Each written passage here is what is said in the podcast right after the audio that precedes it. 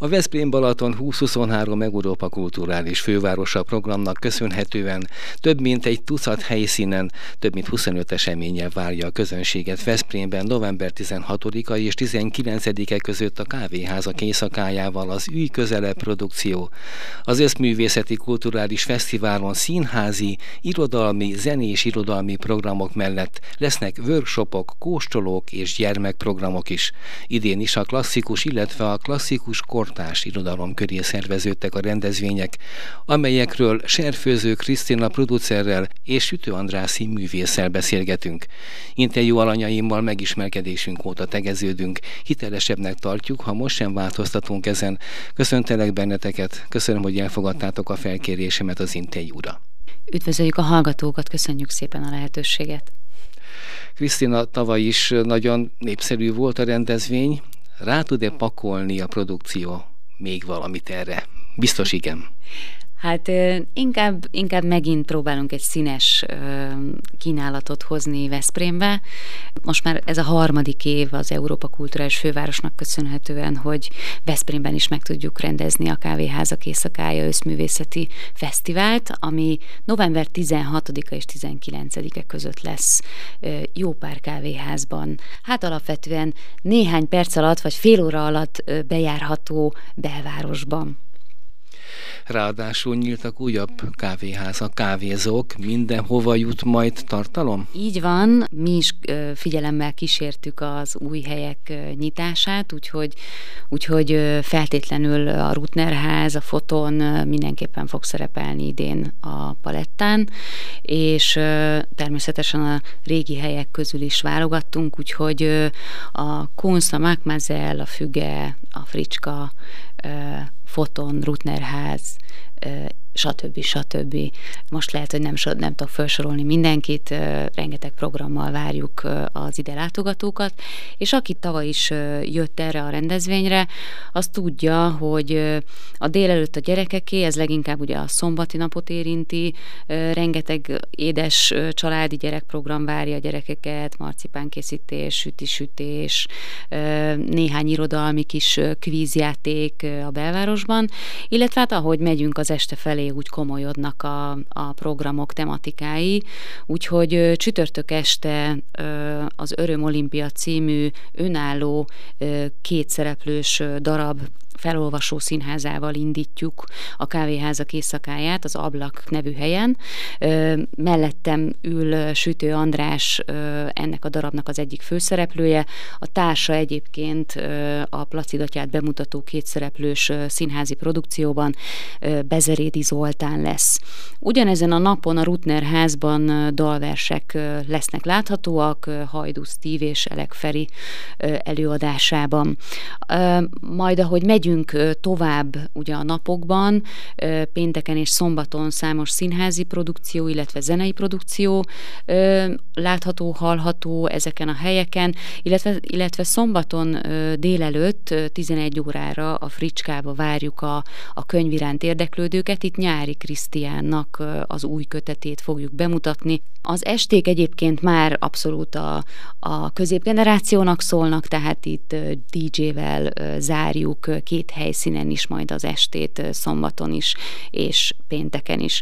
Ami nagyon fontos információ, hogy, hogy mindegyik programunk, ahogy eddig is ingyenes, de azt a, a, arra szeretném felhívni a figyelmet, hogy, hogy a legtöbb program esetében ugye gyorsan megtelnek ezek a helyek, népszerűek az eseményeink, úgyhogy mindenképpen regisztrációhoz kötik, illetve nagyon sok helyen regisztrációhoz kötik, főleg a színházi előadásoknak a látogatását, úgyhogy aki szemfüles és mindenképpen szeretne részt venni az eseményen, az, az annak felhívnám a figyelmét arra, hogy mindenképpen hívja föl a helyszínt, amilyen programot kinézett magának, és amennyiben elvárja a helyszín, akkor küldjön egy regisztrációs e-mailt nekik.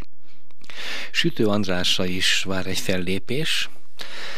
Művész úr, mit cselekedsz majd a Veszprémiek színe java előtt? Sok szeretettel köszöntöm a kedves hallgatókat. Velem kettő produkcióban találkozhatnak a kedves nézők. Az egyik a már említett Öröm Olimpia, ami tulajdonképpen azért kuriózum számomra is, és azért izgat ez a helyzet, mert most először veszek részt egy most íródott, most készülő drámának tulajdonképpen a felolvasó színházi verziójában, amiből aztán később majd a jövőben egy előadás fog születni. De ez a szövegkönyv, ez ezen az eseményen, a kávéházak éjszakáján találkozhat először nézőkkel. Úgyhogy, és Bezerédi Zoltán személye miatt is külön várom ezt az eseményt, másnap pedig József Attila szabad ötletek jegyzéke írása nyomán van egy monodráma, amit létrehoztam. Tulajdonképpen közösen hoztuk létre Krisztával, mert ő volt a művészeti vezetője és a producere. Ez az előadás lehet, hogy már ismerős lehet a nézők számára Veszprémben, mert tavaly október 20-án volt pont a kávéházak éjszakáján a bemutatója. A sikerre való tekintettel visszahívták a produkciót, és nagyon-nagyon örülök, hogy újra eljöhettem, és eljöhetek ide Veszprémbe. Az előző produkcióról beszélve azt hallhattuk, hogy ott is egy szövegkönyv előadása lesz majd hallható. Ezek ezek mennyire tartalmas esték, tehát időben gondoltam most ezt főként. Mire lehet készülni? Akár több órás előadás is lehet ez? Maga a felolvasó színház szerintem azáltal, hogy nincsen szenikailag megtámogatva, tehát nincsen me- egy megrendezett darab fényjel, hanggal, kellékekkel, változási időkkel hozzászámolva. Szerintem ez durván egy óra 60 perc.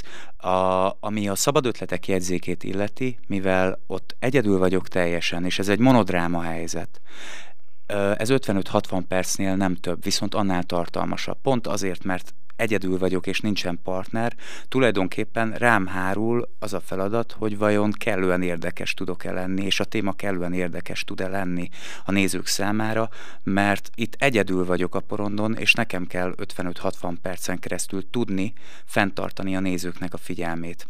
Minden téren gondolatilag, emocionálisan, tartalmilag, és ez azért is különös helyzet számomra, mert, mert én általában ahhoz vagyok hozzászokva, hogy partnerek, kollégák vesznek körül. A színház csinálás az egy közösségi, összművészeti élmény.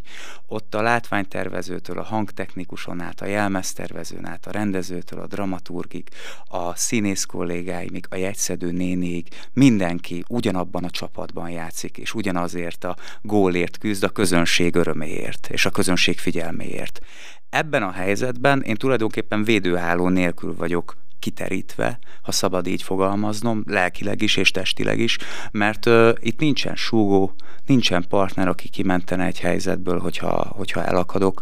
Szóval nagyon nagy koncentrációt igényel. Sokkal nehezebb feladat most most, hogy így megtapasztalhattam az elmúlt egy évben, azáltal, hogy ezt az előadást játszhatom, sokkal nehezebb feladat, viszont sokkal jobban meg is éri, mert emberileg is és szakmailag is sokkal jobban hordozza önmagában a fejlődés lehetőségét.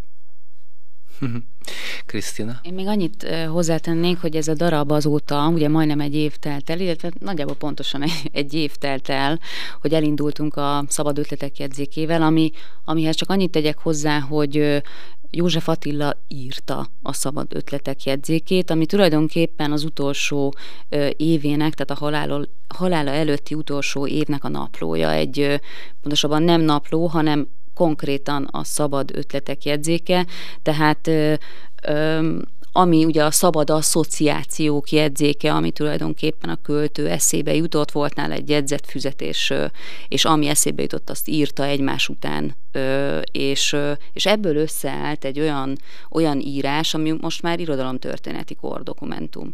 És én abban hiszek most már, most már egyre jobban, hogy, hogy gyakorlatilag József Attilát megérteni a szabad ötletek jegyzéke nélkül is lehet, de nem érdemes. Tehát annyira annyira megindító, annyira megrázó szöveg, és néhol erős és obszcén, és nagyon fájdalmas, és nagyon szépen adja elő a, az András, hogy minden, mindenképpen érdemes a, a megtekintésére, és, és az a szerencsénk is, hogy, illetve sikerünk, hogy azóta országjáró turnén is van folyamatosan ez a darab, én nem is tudom, hogy hány városban voltunk, de most már ez az előadás is több mint 30 előadást élt meg, és most is játsszuk, járjuk vele az országot. Úgyhogy ennyit, ennyit akartam még a, az Andráshoz hozzátenni. Az Öröm Olimpia pedig a Placidatja életét bemutató darab, ez egy rendkívül izgalmasnak ígérkező színdarab lesz, ugyanis hát nem tudom, hogy spoilerezem-e a darabot akkor, hogyha, hogyha elárulom, hogy a halállal fog beszélgetni Placidatja és ebből a beszélgetésből egy, egy nagyon szép ív rajzolódik ki, és most kérdezted, hogy mennyire lesz tartalmas, vagy mennyire lesznek tartalmasak ezek a programok.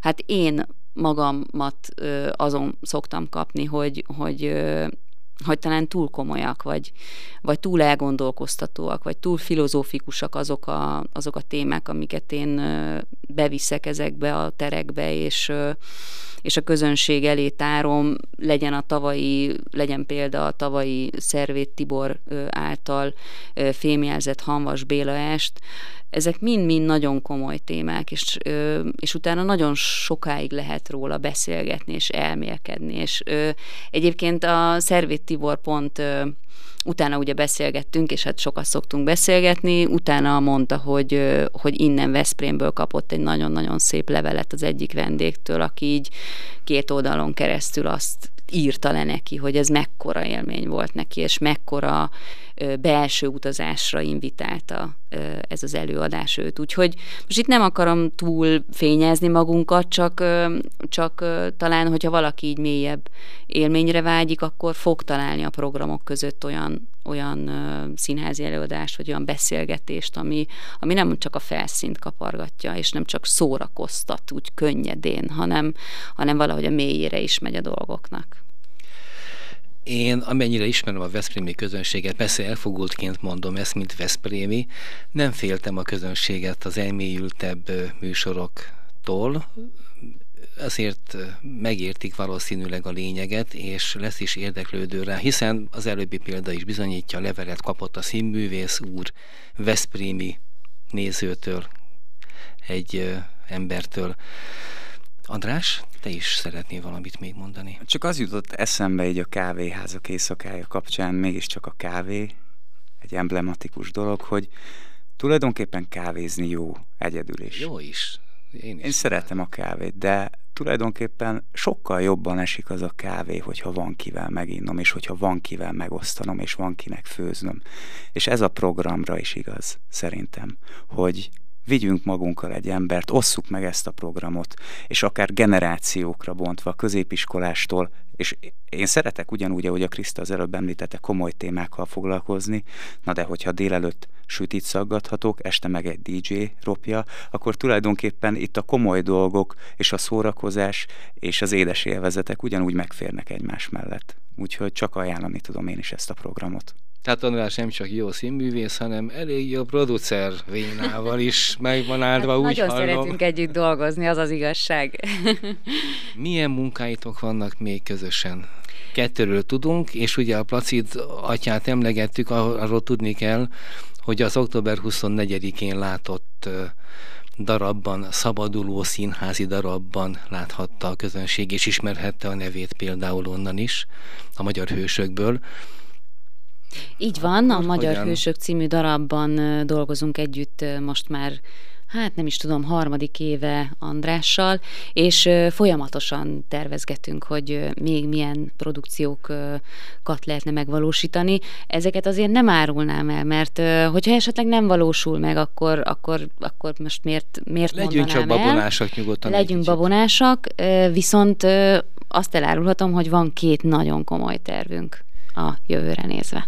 Azt kíváncsian várjuk. Remélem érinti Veszprémet valamennyire, vagy a környékünket. Hát a kapunk meghívást, majd akkor nagyon szívesen. Jelenleg az a három előadás, amiben tulajdonképpen mi Krisztával együtt dolgozhatunk, az a Magyar Hősök, a Szabad Ötletek jegyzéke és a már említett Örömolimpia. De lesz több is. Krisztina azt ígérte? Én bízom benne. Mi meg várjuk. Mik a legfontosabb tanácsok, Krisztina, mint producer, mit javasolsz a Veszprémieknek ezekkel a darabokkal, előadásokkal, magával a rendezvényel kapcsolatban?